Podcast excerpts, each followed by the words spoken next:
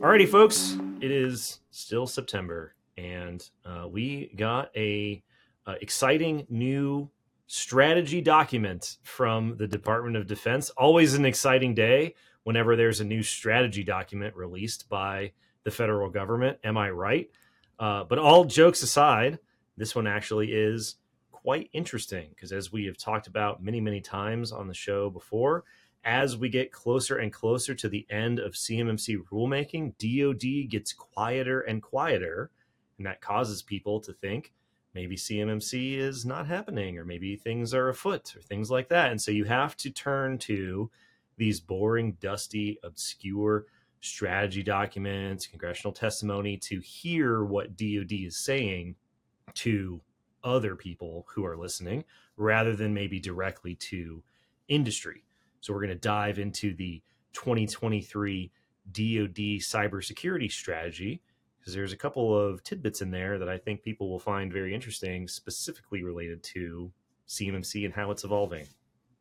So during our current reign as tag team champions, Jacob, the first time that I saw you dance like a little kid in a candy store was with the release of the quote unquote natty stratty, right? Yes. And Yeah, so now what we are going to do is see how much how excited you get over the candy now because this is the DoD's direction, right? For the next, yeah that's right. yeah. Yeah exactly. So you know it's important to maybe think about well so first of all we're going to link to this uh, 2023 dod cyber strategy. I would encourage everyone to read it.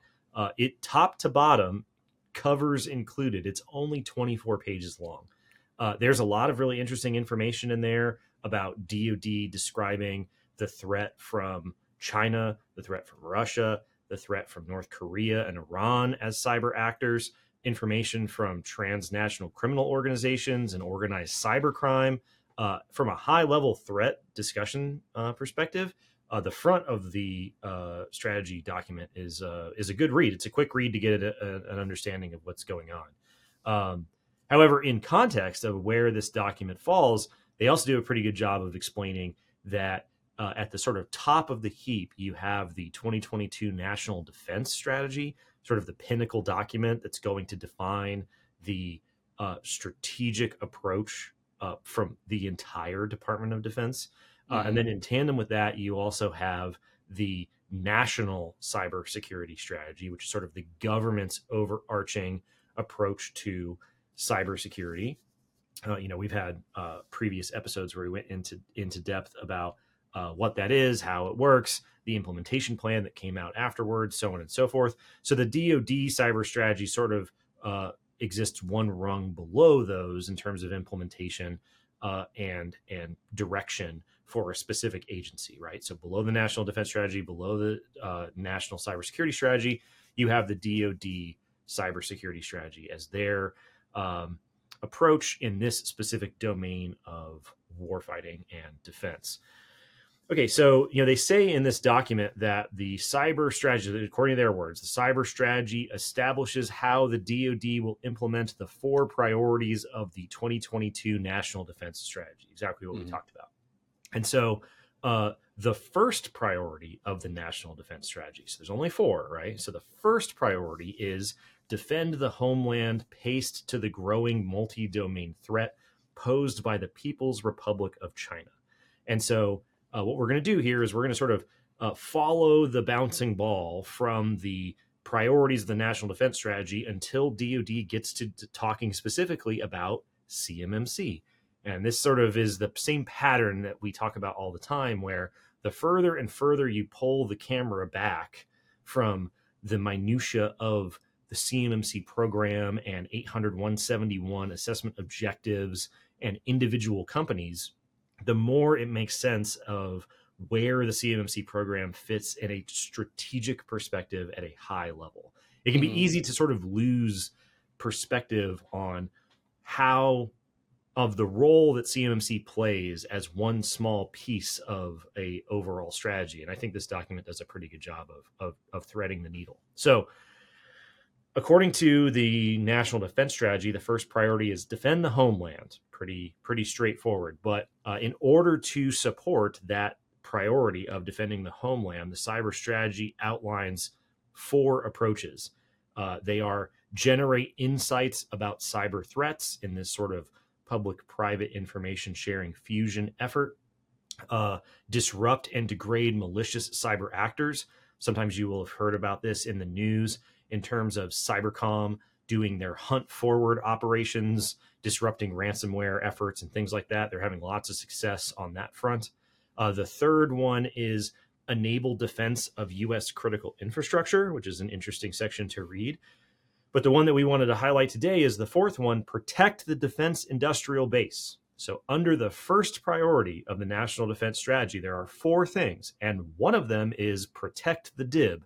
So, we're already making a clear connection to some pretty lofty strategic efforts of the DoD by mentioning the DIB specifically.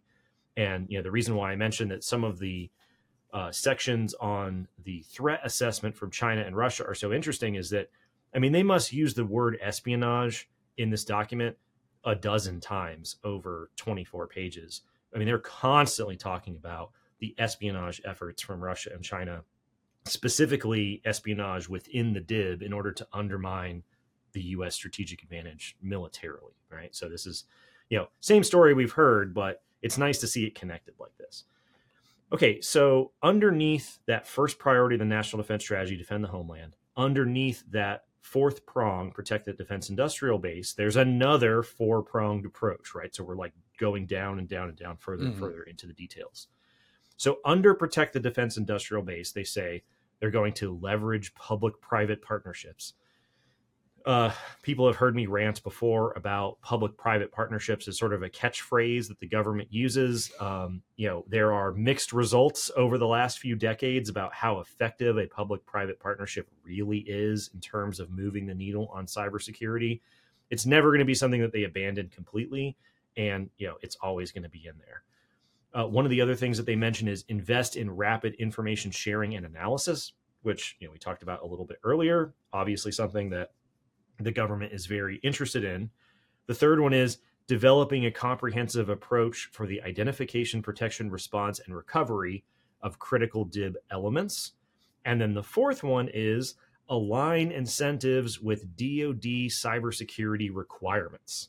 So we went from protect the homeland in the national defense strategy, protect the DIB as part of protecting the homeland, align incentives with cybersecurity requirements, right? One, two, three, bam, we're at CMMC. And the excerpt that jumped out to me was toward this end, the DoD will continue implementation of the Cybersecurity Maturity Model Certification Program, which requires companies to certify compliance with information security standards in order to receive certain priority contracts in the DoD's cybersecurity strategy as the document that they outline for upholding the priorities of the national defense strategy, which in defense circles is a big deal, they say we are going to continue with the CMMC program. Now, I know a lot of people who've been around the CMMC space for a while are used to the the halcyon days circa 2019 2020 where you couldn't go online without one of 57 webinars a day and DoD officials sort of getting in everybody's face, being like, CMMC is a thing. We're doing CMMC. You better comply with CMMC. Here comes CMMC, right? We've gone through this long, weird journey through rulemaking and reviews and bureaucracy and so on and so forth. And we don't really hear DoD getting out in front of everybody and finger wagging and pumping up the crowd and just doing all the stuff they used to do. Instead, those comments and those connections are buried in documents like this. So mm-hmm. I know that the National Defense Strategy and this cybersecurity strategy document can feel very far removed from the average bear in the DIB, but it is very closely connected to go national defense strategy, protect the homeland, uh, from there, protect the DIB, from their cybersecurity requirements, from their CMMC. I mean, it is a clear cut line to the top of the heap in terms of defense priorities. This is why CMMC rulemaking was something that DoD wanted to go on go into. The the logical connection from the DoD's perspective is very clear in this document, and I think everybody should read it. there's some things that when you look at this strategy, Jacob, that to me it stands out that these things are already in place. So they're already working to initiate this strategy, right? You talked about things like gaining insights about cyber threats and sharing that and offering services and, and promoting collaboration, yeah. um, allied partnerships, and, and, things of that nature. And that's what you see. And one of the excerpts within um, the defense strategy was about DIB cybersecurity and how the defense industrial base should expect to, you know, help fulfill. There's strength in numbers, right? And it's uh, it's easier for you to win the war when all the numbers are working towards the same goal and half the numbers are oblivious to the fact that there's bullets flying through the air, right? Yeah. And so um, they they recommend the DIBCS program. And so in efforts to be as positive as possible, um, I am actually going to point out some things because I've found some value within some DIBCS programs that immediately stuck out to me as yeah. ways that the, the, the Department of Defense is contributing not only to making sure that the DoD stuff safe, but not eh, eh, the defense industrial base is safe in itself. And that's things like in Dark Cubed, right? Like what is Dark Cubed about? It's about threat intelligence, analyzing um, the way that uh, the, the, TTPs of adversaries, the way that adversaries move, and then alerting and creating updated alerting and providing that service for DIB companies, right? Yeah. The threat intelligence and sharing community. These are all things right there that automatically are in play, uh, that, uh, that are already in place or that are expanding that are going to contribute to the DoD's focus for the strategy. Yeah, we you know we've talked about this before as far as the DIB CS program goes. There's a huge, huge gap between mm-hmm. uh, the resources that DoD makes available to take a company from zero to 171 and then the ability for those companies to be able to take advantage of stuff like information sharing, getting TTPs from the government, taking advantage of threat intelligence information that might be sent to them in order to the the the justifiable and understandable goal of all of this is for the the loop between the government and industry of sharing information and incident information to be as short as possible, right? You want industry to detect suspicious behavior, report that information, detect an incident, report that information as fast as possible. And then you want the resources of the government to take that information in, as well as other threat intel information in, and then share it with industry. And around and around we go, sure. right? But in order to reach that level of maturity, if you will, a lot of basic precursor stuff has to be in place. For instance, if you have no visibility into your environment because logging is not turned on and nothing is being monitored whatsoever, you may never detect an incident. And if someone else detects an incident or somehow you realize that something's going on, there's no ability for you to understand what happened after the fact. Absolutely. you don't have a sufficiently granular control environment that's actively being maintained and uh, you know, getting care and feeding and being uh, run and managed properly, it doesn't matter how good the threat intel information or is. That what about vulnerability management? We just right. talked about it. Yeah. Why? Why do you think yeah. they want you to report vulnerabilities? Because right. they want to go through. They want this collaboration. They want more people contributing to the pile of stuff for them right. to go through. Right. And so so as a result, right, like we talked about in the episode about the vulnerability management legislation from Nancy Mace, uh, that puts a ton of pressure to make sure that companies are implementing those precursor requirements. And that's what CMMC is trying to do. And so, as a result, it doesn't matter if it's the DoD's cyber strategy or if it's a larger federal government strategy of information and threat intel sharing and reporting, right? You end up back in that same sort of situation. You know, one of the other things that the cyber strategy talks about, and you, you're hearing this more and more as the uh, as the saber rattling grows louder between the U.S. and China, is the importance of the joint force, right? The importance of an allied force, the importance of um, of the effectiveness of the joint force rather than just the U.S. in this sure. uh, growing conflict with China. And the cybersecurity strategy follows that same pattern, and they talk about the importance of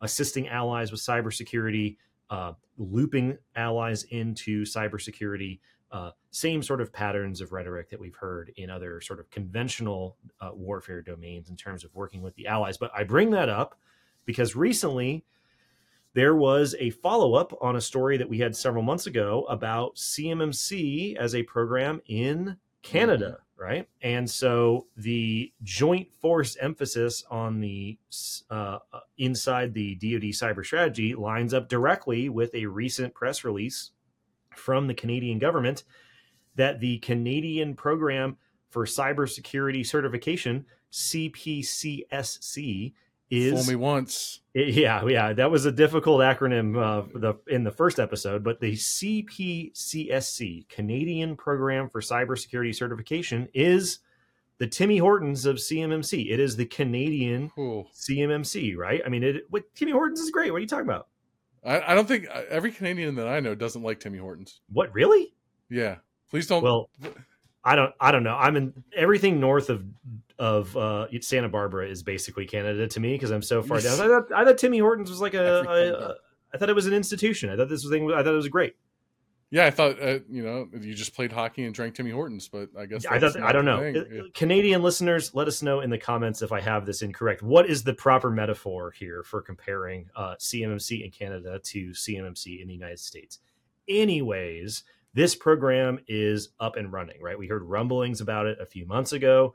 Uh, we've heard rumblings about it from the DoD in terms of their unilateral agreements with allied countries across uh, these basic cybersecurity standards and how they're going to assess and verify that they're implemented. And mm-hmm. so the press release from the government of Canada says that the CPCSC is uh, designed to safeguard the government of Canada's unclassified contractual information held on defense suppliers' networks, systems, and applications against cyber threats and to reinforce the goals of Canada's National Cybersecurity Action Plan and National Cybersecurity Strategy. Wow, sounds very similar to the assortment of cybersecurity strategy documents that we have in the United States, with the sort of uh, interface being this connection to CMMC. So this press release goes on to say that the CPCSC is also designed to, this is really going to get people going, reduce industry burden by mm. seeking mutual recognition with the United States under the U.S. Cybersecurity Maturity Model Certification Program. That sounds like reciprocity to me. So apparently, the CPCSC uh, concept here is that if you have the CPCSC certification as a Canadian defense supplier, that it would be somehow reciprocal with CMMC. We'll have to wait to see how that plays out. But they have a couple of bullets underneath there that sort of explain, I think, where they're going with this. So they say that the goal is to streamline, streamline and facilitate certification under a single regime, enabling Canadian suppliers to do business in Canada and the US.